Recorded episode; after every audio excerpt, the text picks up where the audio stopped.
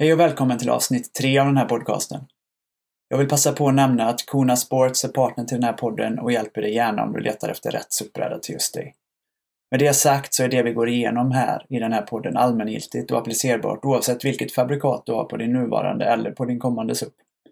Länk till Kona Sports hittar du på suppodden.se sup-podden.se Där på suppodden.se kan du också lämna feedback på det vi säger i det här avsnittet, ställa följdfrågor eller, eller ställa frågor som vi har missat att ta upp så kommer vi att göra vårt bästa för att besvara dessa i kommande avsnitt.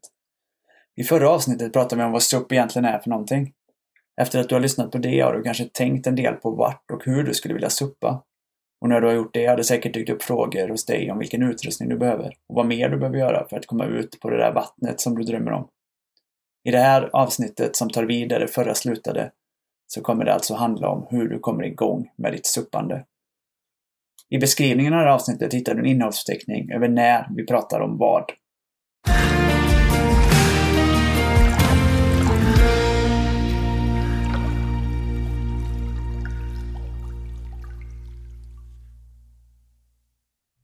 Idag ska vi prata om eh, hur man kommer igång med SUP då. Förra avsnittet så pratade ju du och jag Magnus om eh, lite vad SUP är egentligen. SUPens själ kanske man kan kalla det. Eh, och vad man kan använda det till och eh, ja, hur man kan njuta av det helt enkelt. Mm. Men eh, om man då inte har börjat göra det än så kanske man undrar hur eh, kommer man igång? Hur får jag tag på en bräda? vad, vad ska jag ha för bräda? Mm. Vad behöver jag ha mer än en bräda? Vi har ju pratat jättemycket om lishar och våtdräkter och annat eh, i vårt tidigare avsnitt och eh, behöver, man, behöver jag ha det eller? Eh, en paddel behöver jag gissningsvis ha. Mm. Eh, och kanske lite andra saker. Eh, så det tänkte vi att vi ska gå igenom idag. Hur man helt enkelt kommer igång om man, om man står här nu och vill börja, börja suppa. Just man står på strandkanten men man har ingen bräda. ja, den är jobbig. Ja. Och kanske också lite om vad, vad det kan tänkas kosta. Mm. Eh, beroende på vad man lägger nivån då. Mm. Eh, ja, så hur, hur, gör man, hur ska man veta vilken slags bräda man ska ha? Eller vi, kan till, vi kanske till och med kan börja med vilka slags brädor finns det? Just det. det um, med åren så har det kommit ganska många olika varianter och det som säljs eh, till största del idag är ju uppblåsbara brädor. Eh, och det är på grund av att ja, både att de är lite eh, billigare men framförallt att de är eh, funktionella i och med att du slipper förvaringen och, och transport av brädan vilket kan vara komplicerat om man inte har de möjligheterna. Just det. Eh, ja, en uppblåsbar bräda alltså. Det är som en luftmadrass då. Ja men ungefär.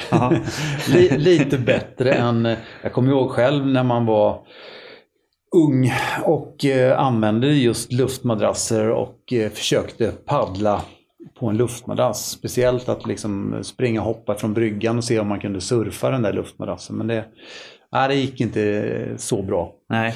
Och eh, dessvärre så ser man många likheter på uppblåsbara, uppblåsbara brädor idag. Det finns stor eh, skillnad i kvalitet eller? Ja det gör det. Ja. Det är eh, själva konstruktionen på en uppblåsbar är ju alltså det som egentligen bygger stabiliteten i brädan då. Och det gör att är den för dålig eh, då kommer brädan böja sig. Och då kommer den heller inte hålla speciellt, eh, alltså den håller inte en vuxen person i, i många fall. Nej, okej. Okay. ja, hur är en sån uppblåsbar eh, bräda uppbyggd egentligen? Jag har känt på några stycken eh, här i Motala och de, eh, de känns ju när man liksom bara känner på dem på land lika hårda som en hård bräda. Ja, det är, det är många som inte ens eh, förstår att brädorna är uppblåsbara. Ja. Eh, när de känner på det eller ser en uppblåsbar bräda. Så att Eh, den, det är ju olika lager egentligen som sammanbinds med trådar, alltså övre och undersidan sammanbinds med, med små trådar. Okay. Och så, så kan man alltså tappa ur luften och rulla ihop brädan och bära med sig den i en ryggsäck. Så den är ju väldigt enkel och smidig. Ja. Hur lång tid tar det att pumpa upp och pumpa ur? Vad säger man? Ta ja, ur? precis. Tappa, tappa ur luft eller vad? Ja, bra fråga. Ja. Men, ehm, Det beror på kanske lite på vilken pump man har. Ja, och vilken pump och även vilken storlek på bräda. Större brädor, längre brädor då, kanske 12, 6, 14 är ju, det är ju mer volym Just det. som ska fyllas. Vad, hur funkar det när man, eh, om man köper en uppblåsbar eh, SUP? Får man med en pump eller är det också en djungel man ska ta sig fram i det här med pumpar? Nej, de flesta, köper man uppblåsbar bräda så, så följer en pump, eh, pump, paddel, leash, eh, ryggsäck och så vidare följer med eh, brädan i de flesta fall. Okej. Och sen så finns det ju när man går lite mer på avancerade upplösbara brädor så kanske man inte vill ha en, en medföljande paddel utan då köper man en, en, en vanlig racepaddel kanske eller en, en bättre träningspaddel. Okej. Ja, för det, det är så mycket jag har förstått. Paddlar är en djungel men eh, just det här med, det har jag inte funderat på tidigare, det här med pumpar och sånt. Menar, en, del, en del människor är ju så att de, de tycker verkligen om att googla och läsa och ta reda på själva vad som är bäst Mm. eh, för dem. Och andra vill ha det väldigt enkelt. De Mm. vill bara fråga någon som säger det här ska du ha. Just. Och så köper man det och så funkar det. Mm. Men så är det lite med uppblåsbara eh, suppar då kanske. Om man i alla fall eh, eh, vet vilket vatten man ska paddla på så kan man få ganska bra hjälp och köpa ett helt paket då utan att behöva eh, välja både bräda, paddel och pump och leash och Ja, sportdryck. ja precis. Ja. Sporter kommer senare. Ja, Men, nej, men helt, helt rätt. Ehm, det finns, alltså köper man eh, lite mer, eh, vad ska man säga, man inte köper det absolut billigaste så brukar det vara det man får med fungerar helt enkelt. Ja. Och sen efterhand så kommer man ju själv känna att man vill ha kanske en annan typ av upplösbar bräda eller en annan typ av paddel eller en annan typ av fena och så vidare och så vidare. Så det, det går att ta det hur långt man vill egentligen. just det. Och eh, finns det något egentligen så här eh, skillnad i användningsområde på en uppblåsbar bräda och det som kallas för en hård bräda då? Mm. Eh, eller kan man använda Finns det uppblåsbara suppar till alla situationer också? Nästan. Det, det som är svårt med en uppblåsbar bräda det är just det här att man, man styr en SUP med ehm, eh, kroppsvikt. Alltså flyttning av tyngdpunkten så styr man brädan. En uppblåsbar bräda är svårare att göra det på grund av att den har inte hårda kanter. Alltså eh, utsidan, undersidans utsida om man säger så. Mm. Där eh, de kanterna använder man att styra med. Då. Så trycker man ner vänster sida så styr brädan åt höger och, och så vidare. En uppblåsbar bräda eh, funkar inte riktigt på det sättet. Så att det är svårare att eh, då, som man säger, fotstyra en, en uppblåsbar bräda. Och det gör att till exempel ska man använda en uppblåsbar i vågor, i brytande vågor eller i medvindspaddling så är det väldigt svårt att eller rättare sagt sidvind ska jag väl säga. Mm. Så är det svårt att liksom hålla kurs med Okej. en uppblåsbar i det här fallet. Eller Eh, svårare, det går alltid att lösa men det är betydligt svårare. precis. Okej, så att eh, i lite tuffare förhållanden så kan det vara svårare med en uppblåsbar SUP då. Ja, och sen det som är egentliga skillnaden det är att en hård bräda den kan du göra, det är så, så lite, vad ska man säga, den är så mycket smidigare att manövrera. Ja, Eh, Du behöver göra så lite med padden och kroppen för att få brädan att gå dit den vill. Och du, alltså vi pratar om trimning och då förflyttar vi oss på brädan. Det innebär att när man trimmar en, en, en bräda så, vill man, så söker man den optimala vattenlinjen hela tiden. mm. Det innebär att om du Öka frekvensen på paddlingen så kommer du lyfta nosen. Alltså fören på brädan lyfts uppåt och då kommer du plöja vatten. Så då måste vi kliva längre fram för att få brädan ligga planare i vattnet.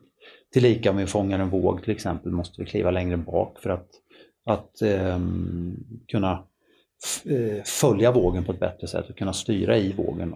just det. Eh, ja, det är ju kanske inget som nybörjare kommer hålla på med eh, de första månaderna i alla fall. Eh, det vet man inte, men förmodligen inte. I alla fall inte om man inte är en van eh, brädsportare på vatten. Men då kanske man kan sammanfatta det lite så att uppblåsbara suppar är väldigt bra om man vill eh, att det ska vara smidigt på liksom landdelen av suppandet. Att ta sig till vattnet, att förvara eh, och allt det. Och eh, en hård bräda är lite smidigare på vattnet när man väl suppar. Eller? Ja, jag ska inte säga smidig. Alltså den, den, en hård bräda kan du paddla fortare till exempel. Ja. Och du kan hantera den i betydligt fler förhållanden på ett bra sätt. Eh, en uppblåsbar bräda är ju relativt lättpaddlad också. Och det finns ju mer träningsanpassade uppblåsbara brädor och även för tävling då. Men det, det primära, eh, primära funktionen är ju att det gör SUP lättillgängligt. Mm. För det är inte alla som har bil. Man bor i en, i en, lägenhet mitt i en storstad till exempel så det är svårt att förvara en, en kanske en 4,27 meter lång bräda. Ja, för det är den vanliga längden på en upp... På en, en 14 fotsbräda är, är 4,27 centimeter, eller 427 centimeter. Ja, Eh, just det. Och eh, ja, nu känner inte jag till så många andra tillverkare än Kona på brädorna och där är nästan alla brädor 14 fot va? Ja, vi, den, den, gamla, vad ska man säga så här, eh, den gamla tävlingsklassen var ju 12,6 fot, vilket är 3, 382 centimeter. Ja. Eh, sen släpp... Också ganska långt att förvara i en lägenhet. Ja, men det är ju det. och det, man ska ha takräcken på bil och alltihopa och det är svårt att få in den i bilen och så. Ja. Men eh, man kan säga att, att, längden på bräda har att göra med hur mycket volym brädan kan hantera. Och det gör att en, en längre bräda eh, lämpar sig bättre för tyngre personer kan man säga. Ja. Och eh, det, det, var så att, att när man hade 12,6 fot som tävlingsklass så gynnade det lättare paddlare. Okay. Men det innebär, bara för att brädan blir längre, många tror ju att brädan, om, om en längre bräda är snabbare för att den har en längre vattenlinje. Mm. Men så är inte fallet. Det, eh, för mindre lättare personer så kan en 12,6 fot bräda vara, vara snabbare än en 14. Okay. Och eh, finns det någon eh någon vikt man ska ha för att köra på en kortare? om, man säger, om man ska prata kilon. Finns Nej. det någon sån generell att man tänker väger man över det här så ska man ha en 14 fot. Så väger man under det här så ska man ha en 12,6 fot. Jag skulle säga att, att någonstans, väger man under 60 kilo så skulle man kolla alternativet med en, en kortare bräda. Mm. För att se om det faktiskt är. För det har att göra med att en, en, en längre bräda får också en, en ökad eh, våtyta som man säger. Alltså den delen av brädan som ligger i vattnet hela tiden. Den delen skapar ju friktion. Ja. Det innebär att ju, ju mer våtyta desto mer kraft måste du lägga varje paddeltag för att hålla en, en specifik fart. Mm. Så i många fall, jag vet ju internationellt, så har det varit riktigt duktiga tjejer som kanske vägt runt 50-55 som har kört på en kortare, kanske till och med 11,6 fot långa brädor. Okej. Okay. Och, och, ändå vunnit. Ja. Finns det speciella brädor som är utvecklade för tjejer, med tjejer? Eller är, har, man gör bara bränna mindre. Ja, det här är. Eller kör ja, tjejer generellt också på 14 fot? De kör generellt på 14 eller 12-16 beroende mm. på vad de har testat för sig individuellt då, och se vad, vad som funkar bäst för just dem. Eh, men de flesta idag, eftersom det finns fler 14 fotsbrädor idag så, så har vi inte så många alternativ. Så att är man lätt, en lätt tjej idag så, så gäller det att hitta en, en bräda med relativt lite volym och eh, relativt smal men fortfarande stabil. Mm. Är det något som, om man hade utvecklat brädor tillsammans med tjejer eller utvecklat dem med, mm. på tjejer, mm. hade det varit en eh, hade det gynnat dem? Hade de fått bättre brädor då? Eller vad ja, tror du? Att... Ja, det, det, det är samma både... Och är det någonting man funderar på att göra i industrin eller vet du någonting om det? Jo, men det, det kan jag definitivt säga att, att vi, behöver, vi behöver fler brädor till, eh, alltså som passar för ungdomar och därigenom också för lättare personer. Ja. Och det, dilemmat är att eh, allting styrs av efterfrågan. Mm. Och när, det här är lite hönan och ägget. Ja. Om det inte finns brädor för lättare personer då kommer kanske inte efterfrågan bli lika stor därifrån heller av att köpa SUP. Och då kanske man heller inte tillverkar brädor för de här lättare personerna. Nej, just det. Men eh, vi, vi ser ju nu börjar det komma fler och fler som har köpt en uppblåsbar bräda. Ja. Eh, och de vill gå över till en hård bräda till exempel. Och då kommer ju också efterfrågan på eh, både kortare, mindre brädor med mindre volym och som är kanske smalare också. Så du, din, du tror att det ligger i pipelinen i alla fall för Det framtiden? ligger definitivt i pipeline. Ja. Eh, Du sa att många som har köpt en uppblåsbar bräda vill gå över till en hård bräda. Mm. Eh, Vi kan fortsätta där då tänker jag. Mm. Har de köpt fel, bräda, fel bräda då från början? Nej, absolut inte. Utan när man inte, alltså, det är en liten prisfråga här också. När man inte vet vad man vill, eller om det här är någonting för, för en själv, då kanske man inte vill lägga mm, pengar på att köpa en, en tävlings eller träningsbräda då för, för kanske mellan 20 och 30 000. Utan då kanske man köper en uppblåsbar som första bräda för kanske 5-6 000.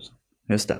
Och det är de, de eh, prisklasserna vi, vi pratar om. Ja, det finns ju allt däremellan. Idag kan man ju hitta uppblåsbara brädor för nästan för eh, 1500 kronor. Ja. Vilket jag inte skulle rekommendera någon att köpa då. Men, men kommer vi upp där runt 5000 och över så har man absolut en funktionell bräda att kunna paddla och komma igång.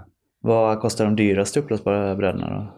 De ligger nästan som eh, de billigare hårda träningsbrädorna. Då. Så att någonstans där runt 15 15-16 tusen.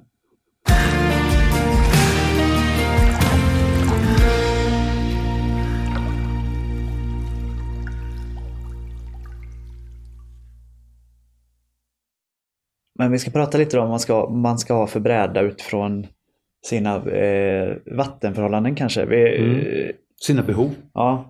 Men vi kan dra lite slutsatsen att bor man eh, i en stad Mm. och inte har bil, Mm. då är det uppblåsbar bräda som gäller i de, i de allra flesta fall. Ja, om men om man bor mer tillgängligt och har bil med takräcke och förvaringsutrymme på minst Mm. 3,85 meter, då, då eh, finns det i alla fall möjlighet att ha en hård bräda då. Ja, vi har ju ett dilemma. Så det finns ju, eh, SUP ligger under Kanotförbundet då och eh, det, det är många kanotklubbar som har förvaring. Ja, Men tyvärr så är det, på de flesta klubbar så är det kö på att hyra en, en kanotplats eller då i det här fallet en, en plats för SUP-brädan. ja, Och det gör ju att då kanske du är tvungen att förvara den själv. Och har du inte möjlighet till ett förråd eller ett garage och så vidare så då blir, då blir det nästan en upploppsstart som är ett alternativ, eller som är alternativ. ja, just det. Ja, så det finns en möjlighet alltså att man eh, kan, om man är med i en kanotklubb, att man Mm. Ja. skulle kunna förvara sin bräda där då. Det kanske finns andra sådana möjligheter då med hamnar och båt, båtklubbar och sånt också som har Ja, dansartens precis. Det, ja, ja, men det gör det. det. Det finns ju till exempel olika koncept med boxar som, som eh, finns utplacerade för att eh, till exempel alltså bostadsrättsföreningar och så vidare köper in boxar som du kan ha till exempel en kanot eller en SUP-bräda i. Ja, okay.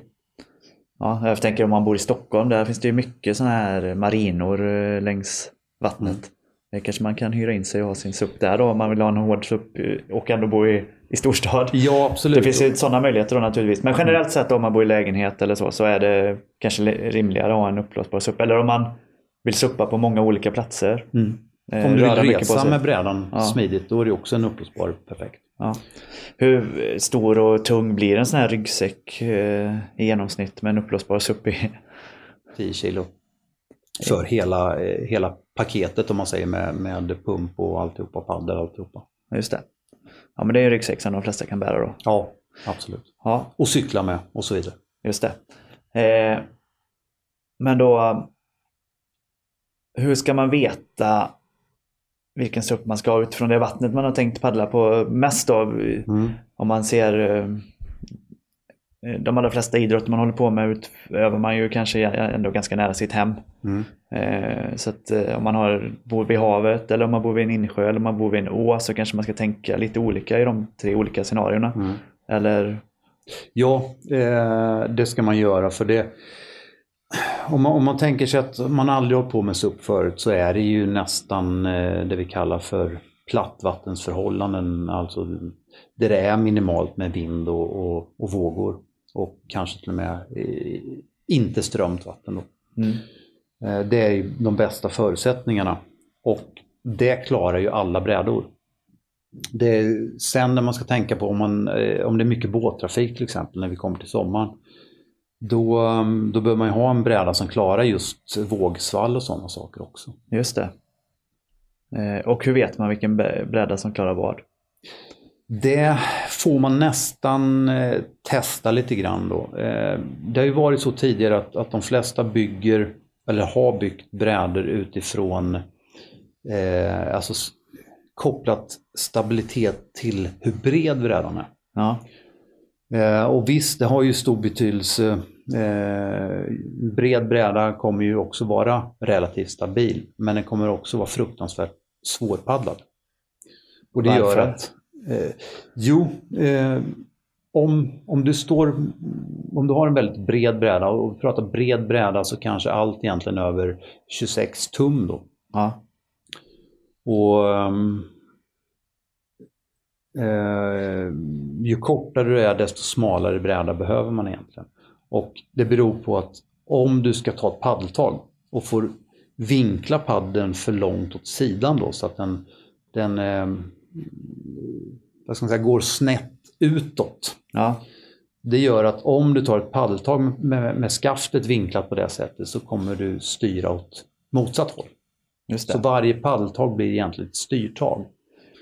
Så att man vill komma så nära kroppen som möjligt med paddeln för att kunna paddla så rakt som möjligt. Och då får vill man stå också- nära kanten på suppen såklart. Då. Ja, exakt. Ja.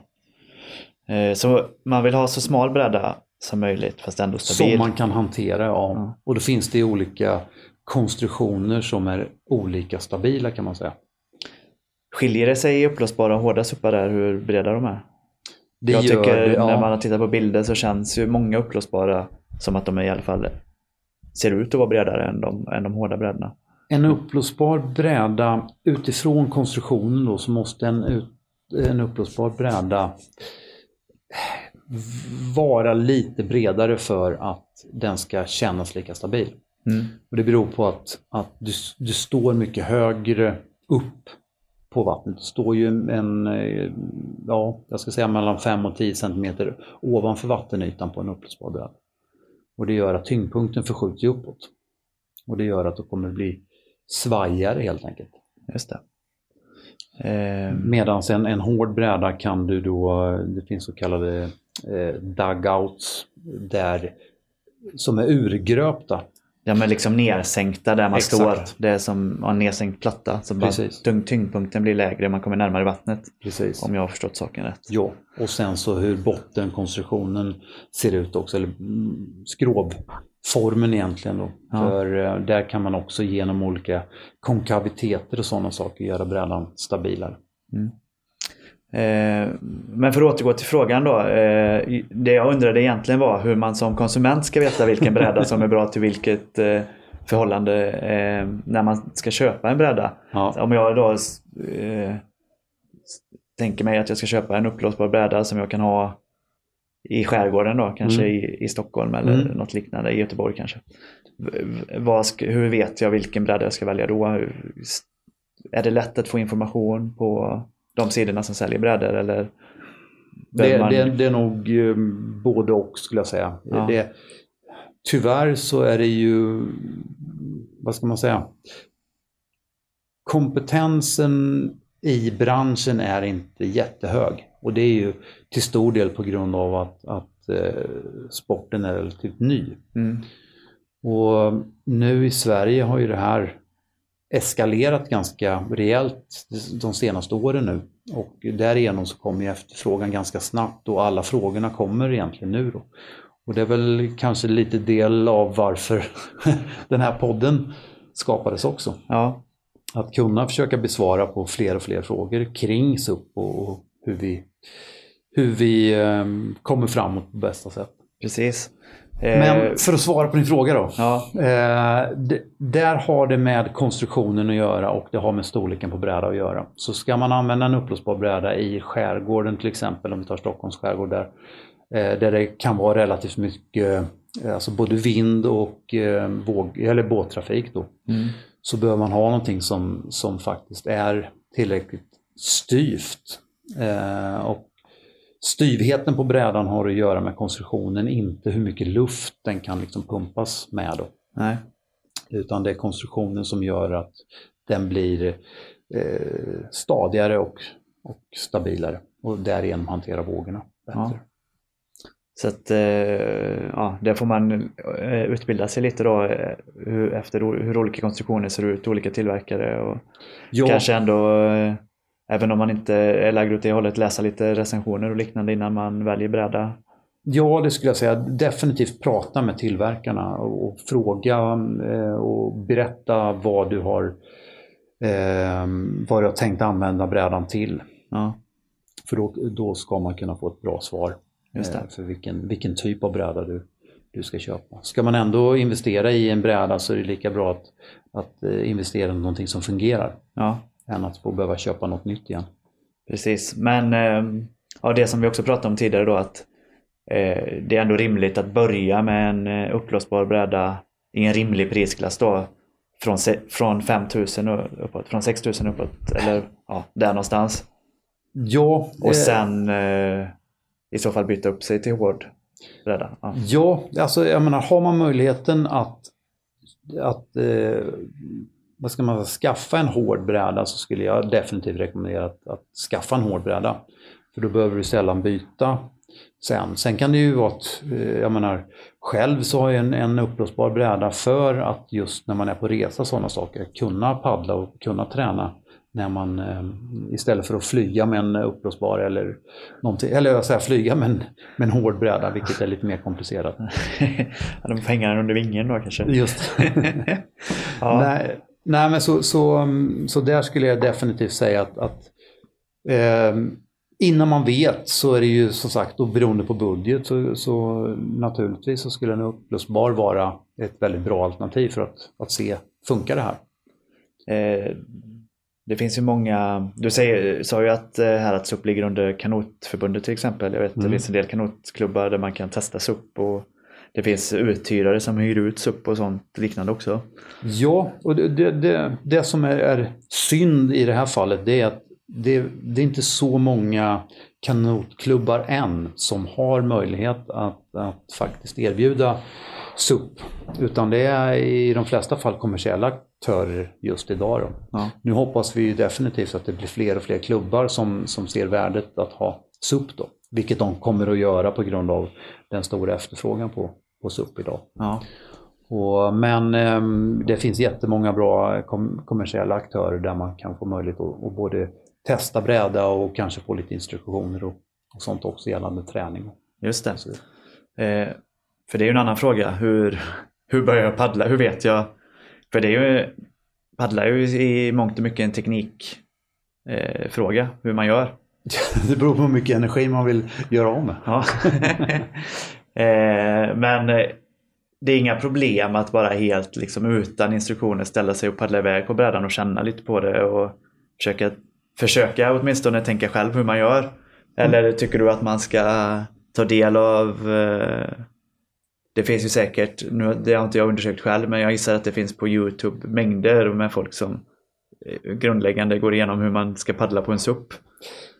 Ja, det, absolut. Och jag menar om jag utgår från mig själv så, så ville ju jag och på den tiden så, så fanns det inga möjligheter, det fanns ju inga som kunde, som kunde instruera.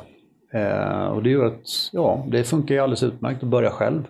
Mm. Ja, men jag menar, det är en bräda och en paddel och en fena i det här fallet. Och ställa sig på den och se, händer någonting om jag paddlar på den här sidan? Händer någonting om jag paddlar på den andra sidan? Hur vänder jag? Och så vidare. Mm. Och sen efterhand så kommer man ju själv på utifrån, man kanske tittade mycket på kanotpaddling till exempel. Ja. För att kunna översätta, hur gör man där med paddeln? Just det. Kan jag göra samma sak på SUP-brädan och så vidare. Ja. Så det går absolut bra att komma igång själv. Ja. Men, eh, Jag, vill- jag ville bara fråga för vi svenskar, vi är ju ett IKEA-folk. Vi vill ju ha instruktioner. Vi vill ju göra saker på rätt sätt. Så, Lite så. i mångt och mycket så, är det ju så med allting. Ja, men vi, vi är ganska egensinniga också. Ja, hur står man i kö? Precis. Eh, hur gör jag rätt här? Hur ska ska jag äta den hamburgaren från höger till vänster eller tvärtom? Just.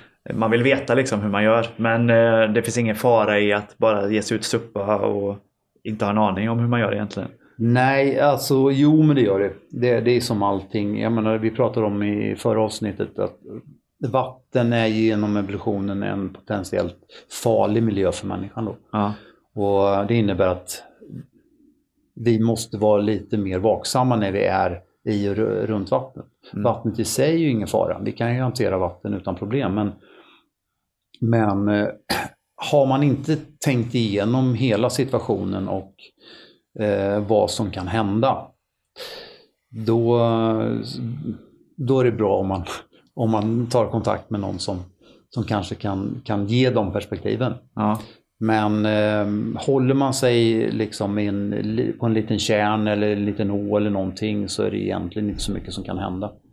Utan då, då, det är ingen risk att blåsa iväg någon längre stans där du inte kan komma tillbaka och sådana här saker. Ja precis. Ja, mindre insjöar och där det inte är för strömt och liknande. Det är inga problem. Exakt. Eh, Jag kan ju säga att, att det som har, de incidenterna som har varit, det har ju varit just kanske uthyrnings... eh, Där man har hyrt en uppblåsbar SUP, eh, släppt iväg barnen alltså till havs då. Där det kommer då eftermiddagsbris eller någonting, alltså frånlandsvind. Ja. Helt plötsligt så är, är barnen två, tre kilometer ifrån land. ja, Och de orkar inte att paddla tillbaks. nej. Eh, Det är ju att uppblåsbara brädor är ju... Faran med en uppblåsbar bräda är ju att den är ett större vindfång än i, många fall en, en hård bräda. då. Ja, Vilket gör att den väldigt lätt och snabbt drivs iväg av vinden. Ja, okej. Så det ska man vara lite uppmärksam på om man är i havet då i alla fall. Exakt. Eh, ja, Och det är det ju återigen alltså att brädan är ju di- ditt, eh, liksom din flythjälp. Mm. Så därigenom så måste man ju ha en leash också. Att man, och det, tyvärr har vi sett då att en del uthyrare inte eh, faktiskt har leash med till brädan. De hyr ut bräda. Då. Just det. Alltså det ska man tänka på om man hyr brädor. Då ska man, eh, Man ska se kräva- till att man, man får en kräva en leash leash, ja, absolut. Ja. Och eh, jag vet inte om vi sa det i förra avsnittet. Du, åkte ju igenom en sån här slusslucka en gång. Det. det kanske också är något man då ska ha i åtanke om man är ovan. Att man inte paddlar där det är för strömt kanske. Exakt. För det är samma sak där. Om, om du inte har tekniken eller, eller styrkan att paddla i motvind eller i, i strömt vatten. Då, um, då bör man ju börja där det är lite lugnare. Mm. Där att du inte har några, någon större yttre påverkan på, Just det. på paddlingen. Eh, ja, men då har vi ju pratat igenom eh, eh, ganska mycket om brädorna.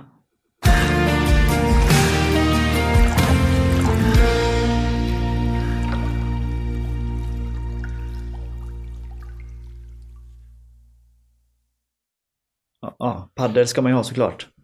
Och du sa att till de uppblåsbara brädorna följer ofta med en paddel. Mm. Är det någon slags, eh, jag vet att eh, det finns eh, liksom paddlar som man fäller ut Mm. eller som teleskopspaddlar liksom och det finns fasta paddlar och det finns olika material.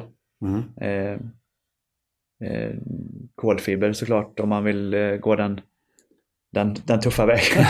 och, men det är så att det inte till de här eh, 5000 kronors brädorna då.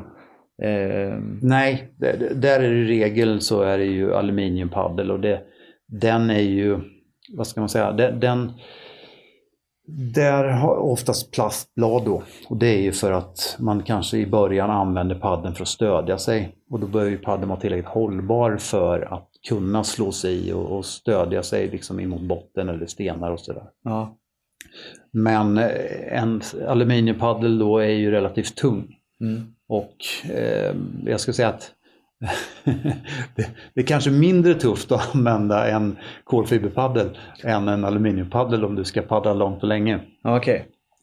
Det är ju, jag menar, eh, en aluminiumpaddel kanske väger ett kilo drygt. Ja, Och eh, paddlar vi med normal, normal distansfrekvens så gör vi ändå kanske 3000 paddeltag per timme. Då. just det. Så det blir lite vikt man kommer att lyfta i förhållande till en, en, en betydligt lättare kolfiberpaddel. Vad skiljer det i vikt på en kolfiberpaddel? Det en... finns kolfiberpaddlar som väger ner mot 400 gram för, alltså en, en vux, för, för vuxna. Då. Ja. Så eh, ett halvt kilo skiljer det ungefär? Ja, drygt ska jag säga. Nästan kanske 600-700 gram. Så på 3000 paddeltagare, ett och ett halvt ton mm. extra man lyfter Just. under den timmen då? Precis. Om jag har räknat rätt. Mm. Ja, men om man eh, då är intresserad av till exempel sån här eh, touringpaddling, då kanske man inte håller den frekvensen i och för sig då, men det blir ändå en avsevärt mycket större vikt att mm. Eh, lyfta såklart. Då kanske det är rimligt att man börjar med att uppdatera sin paddel om man fastnar för SUP efter man har köpt en upplåsbar. Ja, ehm, jag ska säga så här att, att ehm, det finns ju olika typer av upplåsbara. de vanligaste som säljs, alltså för rekreation, de är oftast droppformade kan man säga. Alltså de är bredare fram till och smalare av bakåt akten. Då. Mm. Och den, den typen av bräda är egentligen en form som används för vågsurfing. Alltså, eh, och nu är ju ändå inte upplösbara speciellt lämpade för vågsurfing då. Men det gör att, att det blir väldigt svårt att paddla den typen av bräda rakt. Det är svårt att hålla kurs en sån bräda. Mm. Så den är ju mer för att du ska kunna leka lite grann på vattnet och, och kanske mer jobba med brädkontroll då. Att du inte paddlar så långt och länge, eller ja, länge kan man ju paddla på den men, men kanske inte så långt i en, en riktning utan man mer man håller på att testa lite olika vändningsmanövrar, alltså vändningar, styr, hur man styr brädan och, och sådana saker utifrån den brädan. Då. Ja, just det. Och vill man då paddla längre, att man ska paddla lite turer och sådana saker, då kanske man hellre väljer en längre bräda som är, är kanske 12,6 fot ja. istället för en, en 10,8 fots bräda då, för de är oftast lite mer jämnbreda och eh, lite smalare som det gör att få ett bättre, mer effektivt paddeltag. Okej. Okay. Så om man har den tanken att man ska ägna sig åt den sortens paddling, då mm. kanske det är rimligt att uppdatera till en bättre paddel. Ja. Men om man eh, inte ska paddla mer än en timme åt gången, då finns det ingen anledning egentligen att ha något annat än den här aluminiumpaddeln som är med. Nej, nej det gör det egentligen inte. För det, det, är ju, det du vill uppnå med en paddel är ju egentligen eh, delvis att den, den för över den kraften du lägger på paddeln till, översätter den till fart helt enkelt. Mm. En aluminiumpaddel kanske är för, skaftet är för vekt och eh, därigenom också bladet blir för vekt. Att, att det är för mycket energi som går förlorad genom, genom paddeln. Då. Mm, just det. Och, men som sagt, ska du inte paddla någon längre sträcka och, och bara hålla på att testa vändningar och sådana saker så funkar det alldeles utmärkt. Just det. Ja, jag gissar om man eh, köper ett sånt paket och fastnar för SUP ordentligt så kommer man förr eller senare kanske uppdatera både bräda och paddel och mm. eh, allt annat med sin fysik. Ja, alltså min oro från början var ju att, att upplösbara skulle eh, Alltså man testade en upplösbar, det här är ju för eh, vad kan jag säga, 6-7 år sedan då.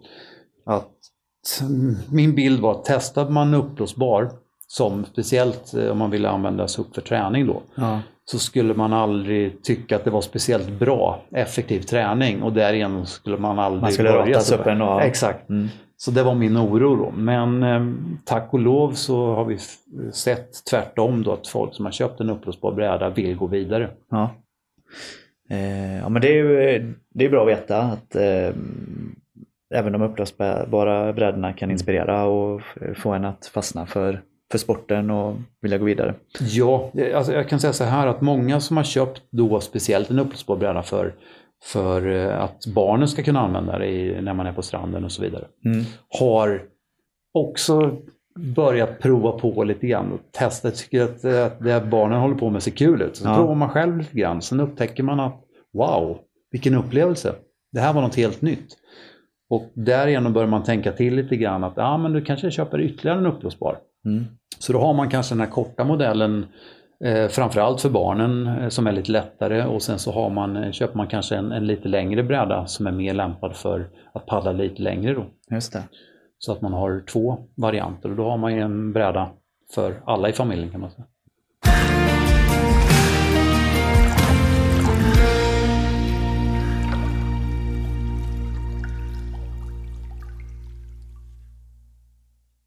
En fråga som jag har fått mycket när jag, har, eh, jag har sagt att jag har börjat suppa. Förutom då varför jag började i, i, på vintern. Men Ja, just det. är det här med fenor. Ja. Har SUP, har SUP fena är frågan jag ofta får. Ja. Eh, och det har de ju. Men Det har har alla suppar fena? ja, det finns i alla fall möjlighet att, att sätta en fena på de flesta supparna. Ja. Och det är en fena, en fena bak då? I regel så är det en fena bak. Det finns ju flera mm, alternativ på det här också. Men och, alltså egentligen så behöver man ingen fena. Men en fena underlättar ju väldigt bra eh, om man har svårt att styra just det här med, vi kallar det fotstyrningen då, att, att styra med, med kroppsvikten då. Mm. Och, um, men de flesta har, speciellt upplösbara brädor, har ju eh, oftast plastfenor som medföljer för att både vara lätta och, och tåla att köra på sten och sådana saker. Då. Men de är inte, inte jättefunktionella. De kanske inte är helt eh, liksom vinkelräta emot brädan då, vilket gör att den kanske styr lite grann åt, mer åt ena hållet än andra hållet. Så där. Den är inte så kursstabil. Då blir man som han Rafael eh, Nadal. Man får en stor arm och en liten. Kanske lite så. ja, Just det. Så man paddlar i en cirkel till slut. ja, precis. Ja. Okej, men det, och det beror... Varför är, är det sämre på en uppblåsbar? Är det för, på grund av materialet? Att det är Ja. svårare att sätta fenboxen rakt då eller? Ja, exakt. Det är eftersom en uppblåsbar, som sagt, den ska kunna gå och rulla ihop så, är inte, så har man inte möjligheten att, att fästa in fenan lika bra. Nej. Vilket gör att den kanske kommer luta lite grann åt något håll. Då. Men eh, okej, men är det ändå att föredra att ha fenan på? Om man är nybörjare till exempel. Jag tycker att man, det kan man ju prova. Det kan man prova. Ja. Det, behöver man inte, det, behöver man inte, det kan man testa själv. Det kan man testa själv. Men inga problem att, att suppa utan fena alltså? Det är ju svårare, så ska man säga. Det är svårare att, att styra utan fena om man är ovan. Ja. Men eh, jag rekommenderar alltid, även de som jag tränar i SUP, att faktiskt köra många träningspass utan fena. Vi körde ju ett moment eh, när vi suppade en gång eh, här på Göta kanal då ja, där vi Mm. skulle suppa baklänges. Det, Ja, vilket det. betyder då att fenan hamnar ju fram, eller man säger i alla fall i Mm. åkriktningen. Det var ju spännande. Det allt sånt är ju nyttigt. Ja. Att se vad, hur utrustningen beter sig. Ja, just det. Okej, så att alla suppar har i alla fall möjlighet till fena och bör användas Ja, där, de allra flesta gånger. Hur, ja, hur långt sticker liksom fenan ner? Hur, hur djupt kan man, hur grunt kan man köra med en SUP? De, de, om vi tar tränings och tävlingsbrädor så en normal fena eh, på en 14-fotsbräda är ungefär 7 tum djupt om man säger så.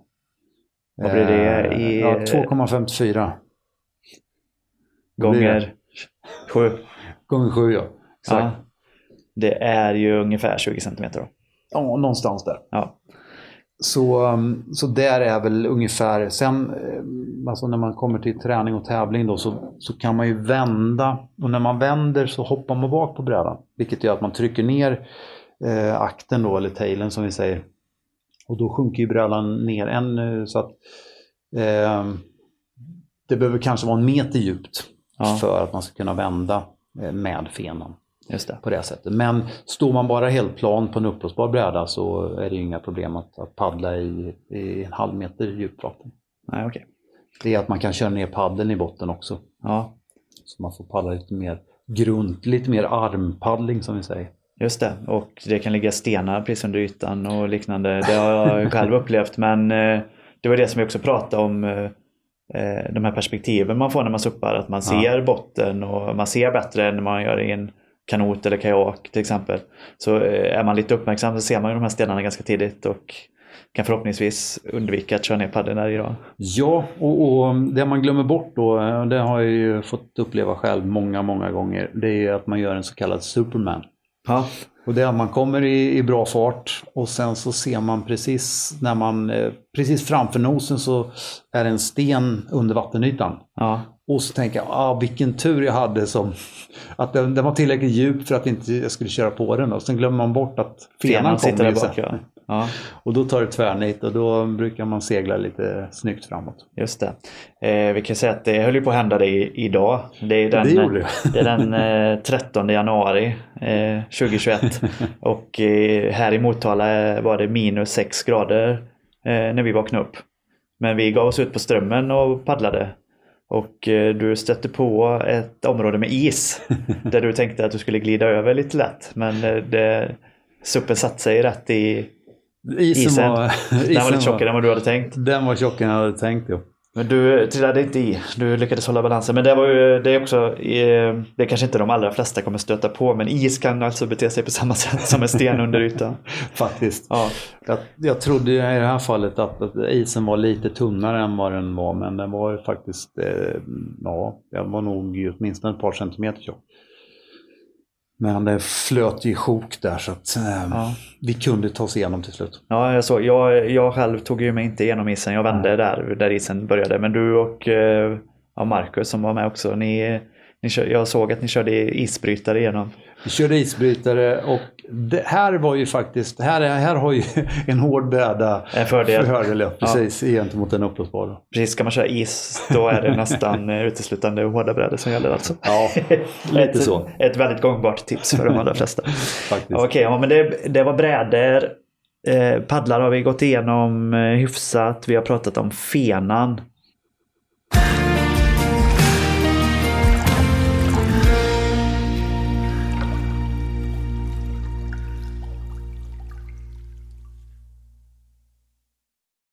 Vad finns det mer man behöver tänka på när man ska börja suppa? I, i utrustningsväg eller i att förbereda sig eller ta reda på?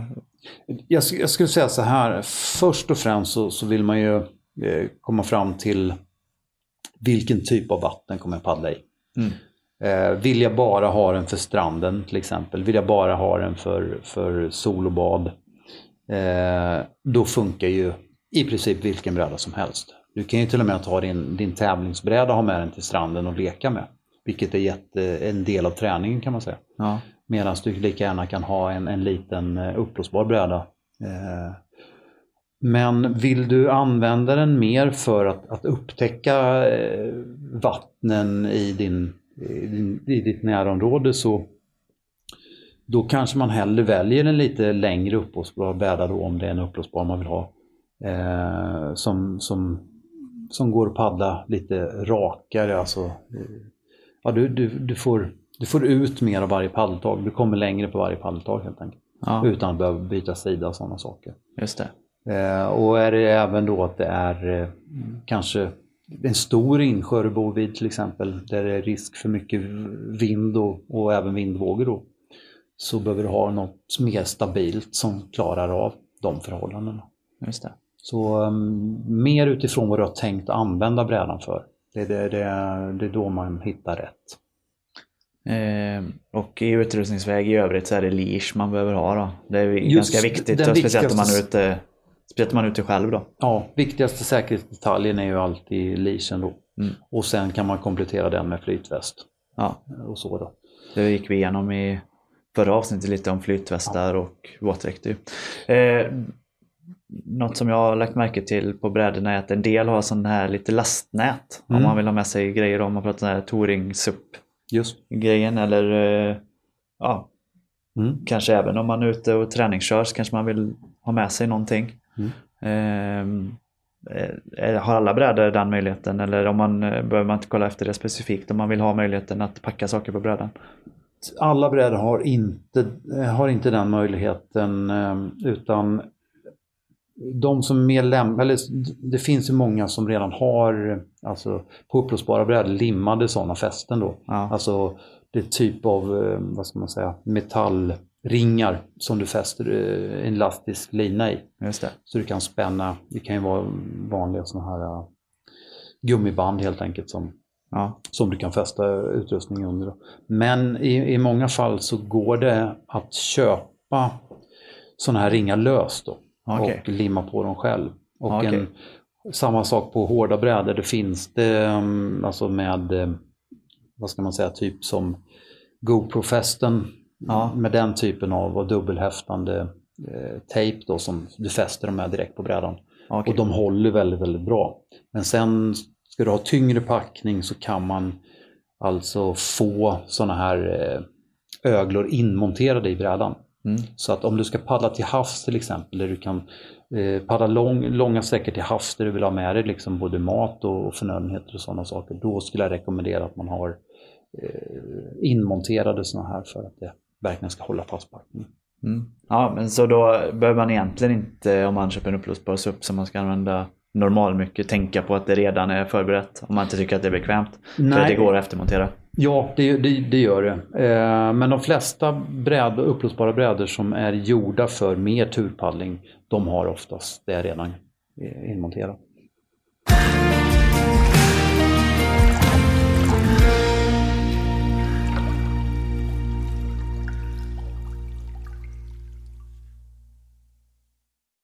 Klädsel då? Vad ska Mm. man köpa för SUP-kläder? Det, klädseln blir beroende på som sagt. ehm, det man glömmer bort är ju att, att även om det är väldigt varmt i luften så kan ju vattnet fortfarande vara kallt. Speciellt då på våren. Så i många fall så, så måste man ju klä, klä sig för att eventuellt falla i vattnet. Ja, Och jag menar, eh, om, om jag väljer att paddla till havs eh, så väljer jag ju i de flesta fall att använda antingen en eh, tunnare torrdräkt eller i mitt fall oftast en våtdräkt, då, en tunn våtdräkt. ja, För det gör att, att eh, jag kan ligga i vattnet en längre period om jag skulle behöva. Eh, nu, nu gör jag ju inte det frivilligt, men om något skulle hända så kan jag ändå ligga i vattnet under längre tid. ja. Jag, jag kan ju ta, alltså nu är det här väldigt jobbigt att paddla i, men i början innan det fanns bättre dräkter så, så när jag började med SUP då på vintern så tog jag den tjockaste vågsurfdräkten då som var kanske 6, eh, 6,5-7 mm tjock. ja. Även om den var relativt elastisk så blev den ju fruktansvärt varm att paddla i. Så oavsett om det var 15 minusgrader så, Så höll man på att koka i dräkten. Ja. Ja, Den är ju gjord för att när vi paddlar eller när vi surfar, eh, alltså vågsurfar i Sverige så kan man ju i nästan nollgradigt ligga i vattnet med en sån i två timmar. ja. Så att så, så pass bra är, är de dräkterna då. Mm. Men ska man träningspaddla SUP så, så är inte de jättebra för det. Då. Nej, just det. Ja, men de allra flesta kommer kanske paddla på sommarhalvåret. Men som du säger, på våren är det ändå läge att tänka på att man kanske har eh, såna här eh, jag vet inte vad det är för, vad är det för skor eh, vi har använt nu när vi har paddlat. Det är ju neopren, eh, ganska tjocka neoprensockar med liksom en Ja, det, det eh, kallas sula för, för under. skor, ja, Ja. precis. Och det är ju att den har ju en sula under för att ge bra fäste. Ja. Det finns Det ju... var ju inte jättebra fäste på isen som var på SUP-brädan idag då, men, ja, Nej. men i övrigt så gör de ganska bra fäste. Ja. I övrigt så är de ganska bra. Ja. Ja. Nej, men alltså det som vi har märkt är ju det är att ofta så är det ju just vågsurfingutrustning som funkar för SUP. Mm. För att vi beter oss ungefär samma, på samma sätt som man gör när man, när man surfar. Vi, vi paddlar ju med armarna. Eh, då på vågsurfing så ligger vi ju ner. Men när vi kommer upp på brädan och har fångat vågen då styr vi i mångt och mycket på samma sätt som vi gör på en SUP-bräda då med kroppen. Vi, vi roterar. Så vi behöver ha bra rörlighet i midjan, i höfterna, i knäna, i armarna och så vidare. Så att de, de eh, utrustning för vågsurfing funkar väldigt, väldigt bra. Eh, och samma här då, det som jag ser som viktigast för att göra paddelturen behaglig när det är lite kallt i vattnet, det är bra skor. Mm. Alltså varma skor. Och då är det oftast vågsurfing, eh, alltså våtskor som man kallar det i neopren då Ja. som åtminstone har ja, mer än 5 mm tjocklek. De vi använder idag är, är 7 mm. Och då kan man ju absolut paddla i, i när, det är, ja, när det ligger is på vattnet helt enkelt. Ja, vi paddlade idag, det var minus sex Mm. eh, och det skvätt upp vatten på fötterna då. Mm. Det var inte det minsta kallt Nej. eh, där. Kan man eh, paddla i vanliga skor? Eller säg ja, vanliga skor då, då menar jag naturligtvis kanske Ja. löparskor eller den Det, det är sortens skor. faktiskt ganska många som gör det. Ja. Eh, nu, nu Det är ingen har- fara för brädan till exempel. Nej, det är det inte. Inte med vanliga löparskor på Nej. det sättet. Alltså med, med Högklackat ska man ha lycka. Ja, stilettklackar I alla fall om man har uppblåsbart. Ja, Ja. Exakt. Eh, men om vi tänker, eh, jag kan ta, eh, återgå till, till våtdräkter. Det som är skillnaden då det är att våtdräkt, den är ju generellt varmare att paddla i. Ja. Men när du faller i vattnet, och ska man utmana sig att man paddlar till havs i, när det är liksom blåsigt och vågor och sådär, så ja, stor sannolikhet kanske du faller i. Och då är det ju skönare att vara varm när du faller i då. Mm. Tar man en torrdräkt, speciellt med tunna, så är ju den bara så varm som de kläderna du har under. Ja. Så att om du inte vill vara för varm då till exempel så kanske man bara paddlar i, i kallingar eller trosor under den här torrdräkten. Men Ja. faller du i så är det ju precis som du inte hade haft en, en dräkt på dig. Ja, Okej, Så det är det är liksom, du blir inte blöt men... du blir kallare. Ja. Så att därigenom så måste man då kanske ha underställ och sånt för att få lite värme när du faller i vattnet. Om Ja. du ligger i vattnet. Liksom. Just det. Så det är som är skillnaden kan man säga mellan de här paddeldräkterna, det vill säga torr, torrdräkterna för paddel. Ja, Okej.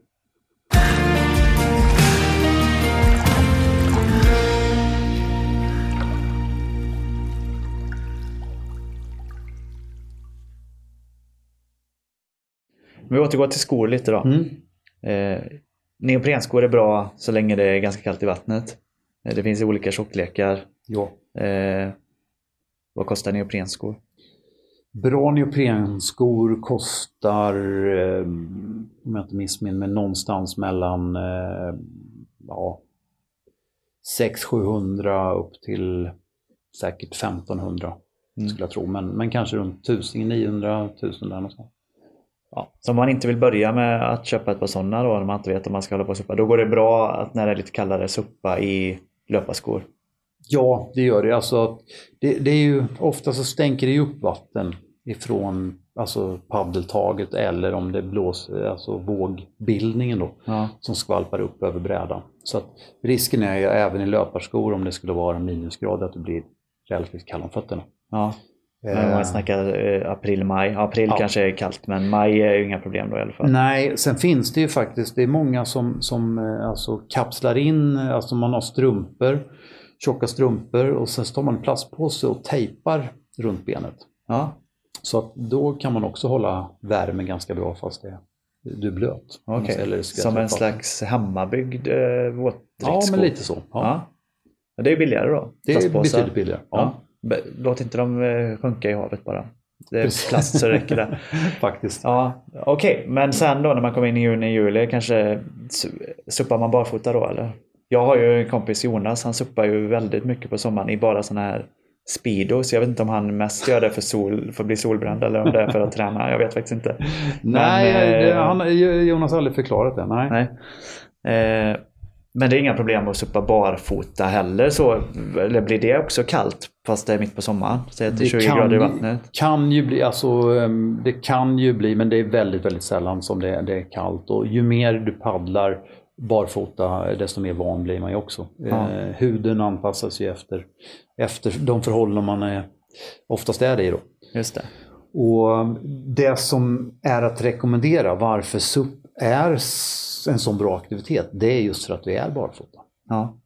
Det, vi påverkas ju av, alltså vi hämtar in information ifrån fotsulorna, så hjärnan ehm, tar in informationen ifrån fotsulorna helt enkelt om hur vi befinner oss och, och vad vi, eh, alltså mm, vår balans. Just det.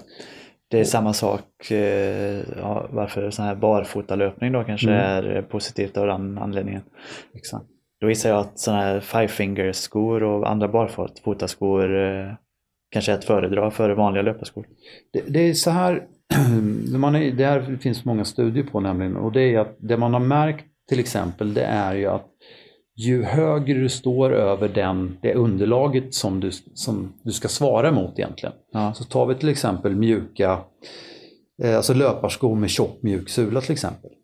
Då har man sett att, att du har svårare, det tar längre tid att fatta beslut när du står på, med sådana på fast mark. Okej, Och det är bara för att vilket det, beslut som helst. Ja, faktiskt. Ja. Men i regel lite mer eh, alltså, svårare beslut. Då. Ja. Men det här har nämligen med att, att hjärnan känner inte riktigt sig tillräckligt stabil eh, i, det här, i den här formen. Då. Så att ju, ju närmare marken vi står, det vill säga att om vi kan vara barfota hela tiden, så kommer vi också att få en, en ja, vi kommer känna oss eh, mer under kontroll. Ja, jag drar direkt parallellen till bilkörningen. Alltså en gammal bil med mekanisk eh, servostyrning och en eh, manuell växellåda. Mm. Känner ju jag i alla fall att jag har mer kontroll över en, eh, en modern bil Mm. med alla säkerhetssystem och elektron. dig, ja. ja. Eh, det är ju känslan. Mm. Dock är väl den modernare bilen betydligt säkrare i en modern trafik såklart. Mm. Men eh, man, känslan av kontroll är ju mycket tydligare när man känner allt som händer i ratten och växelspaken och liknande. Eh, Och, och tar vi SUP då så, så det är ju alltså, vad ska man säga, det är överföringseffekten ifrån kroppen till brädan. Det är ju genom alltså padden och kroppen som du kommer dra fram brädan.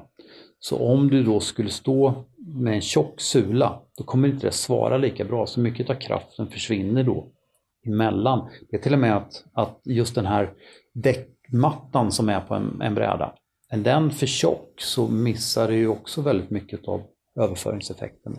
Så det. att ju, ju, ju närmare du står på det, den liksom ytan som du vill i det här fallet dra framåt.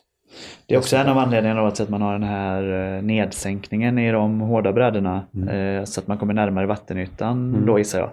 Så att eh, tjocka löparskor på uppblåsbar bräda är ju ganska mycket sämre då än barfota på en Det hård kommer- ned... Finns det, finns det uppblåsbara brädor med den här nedsänkningen i? Det går inte att konstruera på det sättet eller? Jo, det gör det. Vi har, eh, Kona vet jag har, har provat, men i- än så länge så är den tekniken alldeles för komplicerad. Ja, det blir dyrt. Ja, det blir, eh, då, då pratar vi om 20-30 000 för en uppblåsbar bräda. Ja. Ehm, Så det, det kommer med största sannolikhet att komma längre fram. Mm. Eh, Det, det jag ville säga igen där med, med skor då, det var just det här med att, att även då tjocka våt, eh, våtskor, neoprenskor, det är därför man eh, så sällan som möjligt vill använda dem. Man vill helst så ofta som möjligt bara vara barfota. Ja. För att det ger en bättre känsla, en bättre stabilitet och bättre effekt.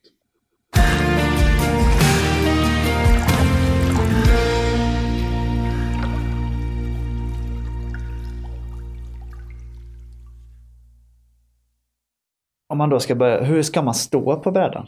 Står man liksom som på en surfbräda? Ena benet fram, andra bak eller eh, står man bara rätt med båda eh, benen framåt eller? Vi, det, det vi jobbar med, det, det ofta så är det ju, normalt så börjar man precis som, som du ska stå på ett par längdskidor, alltså det vi kallar för parallellposition eller parallellstans. Ja, Eh, och då står man ungefär med fötterna höftbredd. Alltså, och det kan man enkelt göra att om, om du står med ena foten på brädan med tårna riktade i brädans i, i förens riktning då, eh, då vinklar du den andra foten eh, vinkelrätt emot den foten du står med. ja, Då sen ställer du den foten bredvid då med, med avståndet mellan din fot om man säger så. ja okej. En fotbredd. Ja, en emellan. fotbredd emellan. Eller en fotlängd emellan ska jag väl säga. Just det, en fotlängd blir det ju. Precis. Då, då är det ungefär i höftbredd kan man säga. Ja, Och att stå bredare eller smalare kommer påverka hela di- ditt rörelsemönster. Så att alltid strävan efter att stå, oavsett, eh, så att en, en bräda som vore så smal att du är tvungen att stå jämfota med, med eh, fötterna, då påverkar det hela din, eh, din rörelseförmåga. ja okej. Och samma sak om du står för brett, om du står bredare än höftbredd. Då kommer du också isolera kroppen, alltså, så att du får inte ut din fulla potential. Det kan jag garantera att jag gjorde idag. Eh, vi vi paddlade ju på de här konabrädorna, de hårda, som är, de är ju ner, har den här nedsänkningen. Men det var ju så halt på den här mattan man står på eftersom det var ett lager is på. Så att jag klämde ju liksom ut mot kanterna, liksom spjärnade emot så att jag blev som en fjäder för att hålla mig fast i brädan om man säger. Eh, och då gissar jag att jag stod lite bredare kanske än vad jag ska göra. Lite bredare och, och det där sker alltid. Det är samma sak om du är ute i väldigt stökiga förhållanden så blir det så, så söker man stabilitet genom att liksom trycka ut fötterna mot kanterna. Då. Ja, så risken är ju oftare att man står bredare än vad man ska än att man står Ja. smalare än vad man ska. Och, och det gör att du faktiskt får en sämre balans. Ja, Men eh, hjärnan eh, tolkar det på ett annat sätt. just det. Så parallellstans, eh, höftbrett är utgångsposition i alla Det är fall. utgångspositionen då. Ja. Sen kan vi använda det vi kallar för, för box stance eller eh, boxpositionen. Och då står man med ena, ena foten eh, bakom den andra. Ja, Och då står du med den bakre foten, alltså bakre fotens tår i fram, framförvarande fots häl. Ja. Alltså i linje där. Eh, och också i höftbredd då. just det. Det gör att då paddlar du på den sidan som den fot du har bak. Så har jag höger fot bak så paddlar jag på höger sida. Ja, Det innebär att du kan flytta tyngdpunkten i det vi kallar för sagittalplan, alltså längdriktningen på brädan, mycket Ja. snabbare okej. än när du står i parallellposition. Alltså gå framåt och tillbaka på brädan. Ja, egentligen så behöver du inte ändra flytta- vattenläget. Alltså du kan stå kvar i samma position men Bara ändå flytta, flytta, tyngd, tyngdpunkten. tyngdpunkten. Ja. Okej. Eh, Och Ja. Sen har vi den, den tredje då som, som vi använder när vi har fångat en våg som vi kallar för surf stance. Då. Och då står man med den bakre foten tvärs över brädan. mm, Alltså i mitten på brädan tvärs över brädan. Och den främre foten eh, gans, ett, vad ska man säga, ett större steg framåt då. Och den främre, mer än en fotlängd. Ja, precis. Två fotlängder. Ja, eh, kanske ännu mer, tre Ja. till och med. Eh, och eh, då har den foten 45 graders vinkel framåt då. Just det. Så, men också på mitt på brädan, mittlinjen på brädan. Ja. ja, det är de tre olika positionerna då. Ja, Eh, eh, jag har sett på någon bräda har det varit utmärkt, tror jag, vart man ska liksom stå i utgångspunkten i alla fall när man Mm. paddlar. Är det ofta så på brädorna att man ser vart man ska stå liksom ungefär?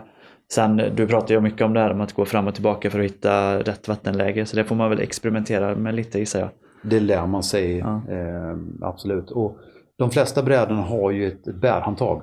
Ja, Och det brukar vara i många fall centrerat på, på brädan. Men vi har upptäckt att må, många brädor av olika anledningar då eh, så sitter inte det handtaget centrerat. Så ska man bära lä- brädan lite längre så, så måste man hjälpa till med den andra för annars så, så, så hänger brädan ner antingen i fören eller i akten då. just det. Och det kan, det kan bero på att i många fall eh, internationellt så, så släpar man akten i sanden Ja. om du ska dra brädan över sand. Då. Just Men vi har inte så mycket stränder överallt här så det blir lite jobbigare Man vill, här. inte slä, man vill inte släpa sin kolfiberbräda över klipporna kanske? Nej, Eller asfalten och så Ja. vidare. Och, ehm, men eh, många brädor har ju också eh, fästen för att, att fästa fler handtag för Okej. olika ändamål. Då. Okej. Men i regel så har de flesta ett, ett mittcentrerat handtag. Och då är det där man ska stå? Där man, man kan utgå ifrån att stå Ja. också. Det, det man kan göra, och nu pratar jag hårda brädor i det här fallet, det är ju att om du står på brädan, om du står still på brädan om man säger, eh, om du inte ser själv så be någon titta på att om undersidan på eh, aktens undersida ligger i vattenlinjen, då har du en bra utgångsposition. Okej, för om du inte står på brädan så sticker akten upp lite ur Då vattnet? kommer eller? akten förmodligen sticka upp ur vattnet. Då. Okej. Så att det är där när du står. Så att om då eh, akten ligger lite för djupt när du står still, då behöver du flytta fram det lite grann. Mm. Och eh, ligger akten för högt över vattnet när du står still på brädan, då behöver du flytta bak det lite grann. Då. Den ska ligga precis på vattenytan egentligen? Ja, precis. Ja. Okej. Exakt.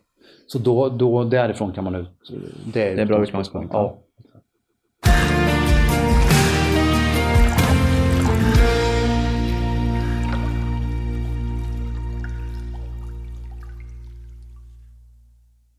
Och eh, hur håller man då paddeln när man börjar paddla? Paddeln- Även om man eh, förstår eh, ungefär. Men eh, ska, är det, finns det några enkla grejer att tänka på bara hur man ska tänka när man håller paddeln? Ja, vi, vi har ju, bladet på paddeln har ju i de flesta fall en vinkel. Och bladet ska alltid vara vinklat framåt Mm. i färdriktningen. Det är många tror att, att bra, bladet ska vara vinklat bakåt. Okej. För att vi liksom vi greppar vattnet på ett bättre sätt då. Men, men så är inte fallet då. Utan Mm. Det ska vara vinklat framåt. det ska vara vinklat framåt då.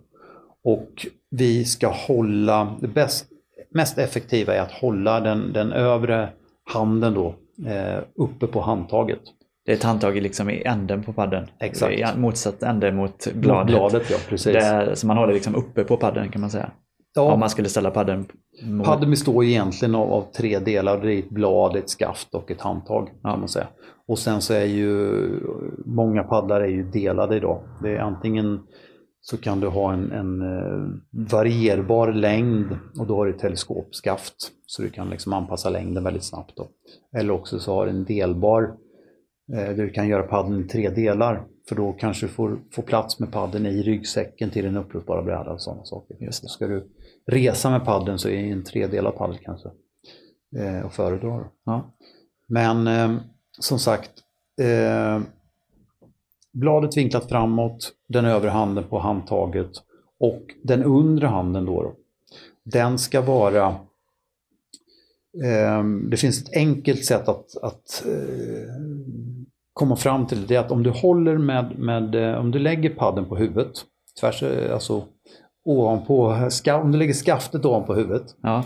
och sen så håller du med ena handen i handtaget Ja.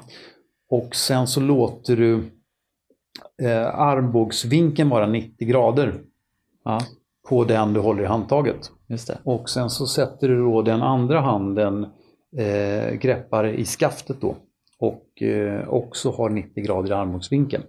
Det är ungefär bredden mellan händerna som man, som man kan använda. Bra tips. Jag känner nästan att vi måste visa det här. Detta ska vi visa. Vi, vi kommer ju, det utlovade vi i vårt första avsnitt att vi ska ha eh, lite filmer på Youtube som eh, visar eh, en del sådana här saker. Just det. Eh, det kan vara så att det finns nu när folk hör det här redan. Förhoppningsvis. Eh, så då kan man gå in där så ska vi försöka visa allt detta i bild och eh, i slutet på det här avsnittet så kommer jag också ge en webbadress där man kan ställa sina egna frågor på en sida.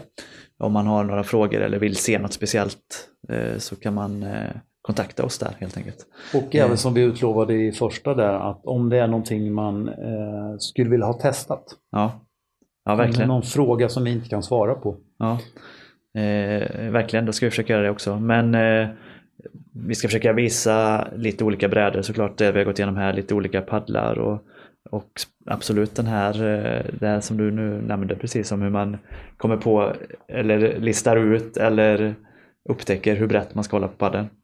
Ja, de, de flesta, eh, det här finns ju så mycket att berätta om, men, men de flesta då, alltså kroppen reagerar ju på, eller rättare sagt hjärnan i det här fallet, reagerar ju på det här instabila underlaget när vi kliver upp på en bräda. Mm. Det innebär att, att hjärnans primära fokus är att vi inte ska falla i vattnet. Mm. Så alla rörelser, allting vi gör på brädan blir påverkade av det. Just det. Och det innebär att många då kommer att stå väldigt statiskt fast på brädan och bara röra händerna nästan för att kunna paddla. Och då blir det ofta att man håller för tätt mellan händerna. Och det gör att eh, du får minimal kraft eh, att kunna paddla. Eh, sen något annat som du har sagt till mig är att man alltid ska ha liksom underarmen rak i Mm. paddeldraget. Alltid. Det, det är ju utifrån, om, om vi kommer in liksom på mer paddelteknik och, och effekt, eff, alltså kunna paddla så effektivt som möjligt och därigenom så energibesparande som möjligt. Ja, Att vi ska kunna Så det kanske vi kommer in på lite senare, just den tekniken. Jag tror att vi kommer in på, på det mer. Men eh, ja, det man kan säga då som kanske också de allra flesta förstår är om man paddlar på vänster sida så har man ju vänster arm på skaftet och höger på handtaget. Just det. Och sen får man byta grepp om man paddlar Ja. på högersidan. Då sätter man högerarmen på skaftet och vänsterhanden på handtaget helt enkelt. Precis. Tvärtom blir nästan omöjligt att paddla men eh, det kan ändå vara värt att så här, i, när man pratar grundläggande nämna det. Ja, och, det, och det, här finns det också alltså där man, en väldigt smidig teknik då. Att byta sida. Ja, Och det är att när man ska byta från höger till vänster till exempel och göra det snabbt så håller man Ehm, Så att när du då lyfter upp paddeln ur vattnet för att byta sida så, så håller du kvar den undre handen. Okej. Och sen så flyttar du, om vi, tar, om vi till exempel har paddlat på vänster sida nu. Ja. Då kommer du hålla kvar vänster hand på skaftet. Ja. Lyfta ner höger hand ifrån handtaget och sätta den handen under vänster hand på skaftet. Ja. Och sen lyfter du upp vänster hand till handtaget. Då är du redan på höger sida. Just det. Och ju oftare man gör det här, desto smidigare blir det. Till slut så kommer du bara släppa padden så du byter i luften kan man säga. Ja. Så padden hänger i luften när du byter hand. Just du släpper båda händerna och Exakt. greppar den igen. Precis, så att paddelbyte ska helst ske i ett, mitt i ett paddeltag. Ja. Eh, detta tror jag vi nämnt tidigare. Man, padden sitter inte fast på något sätt. Så att, eh, man kanske inte ska börja med att släppa den i... Det är inte som på en eh, längdskidstav där man har de här eh, handtagen eller att man sitter fast. Liksom. Handremmarna. Ja.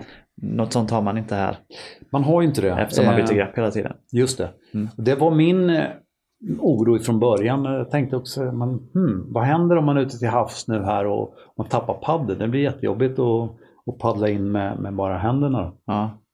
Men man upptäckte ganska snart att så var aldrig fallet. Man Du släpper inte padden. aldrig paddeln. Nej. Och, eh, om, och det, här, det här är att tänka på också. Då. En, en, vad ska man säga, en icke ställbar paddel, en fast paddel som vi säger, den flyter alltid. Ja.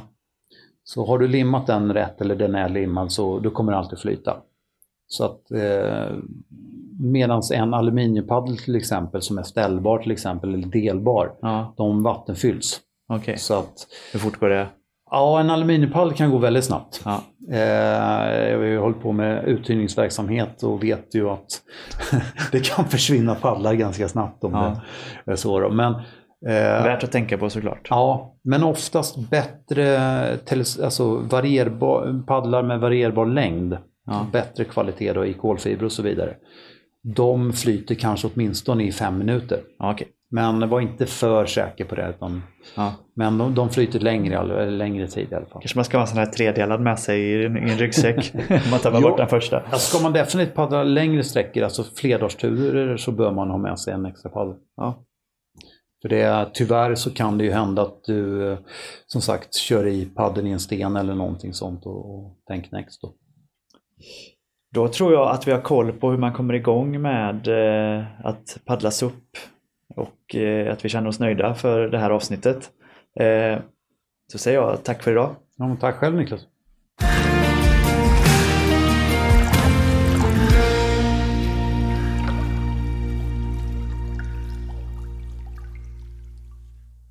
Tack för att du har lyssnat på det här avsnittet. Förhoppningsvis så vet du nu vilken brädtyp du ska börja titta på, vilken paddel som passar dig och hur du ska hålla den. Vilka kläder du ska ta på dig när, hur du ska stå på brädan och att du bör ha en fena på din SUP. Glöm inte att ge oss feedback på suppodden.se och betygsätt oss gärna i iTunes. Tack för idag! Vi hörs!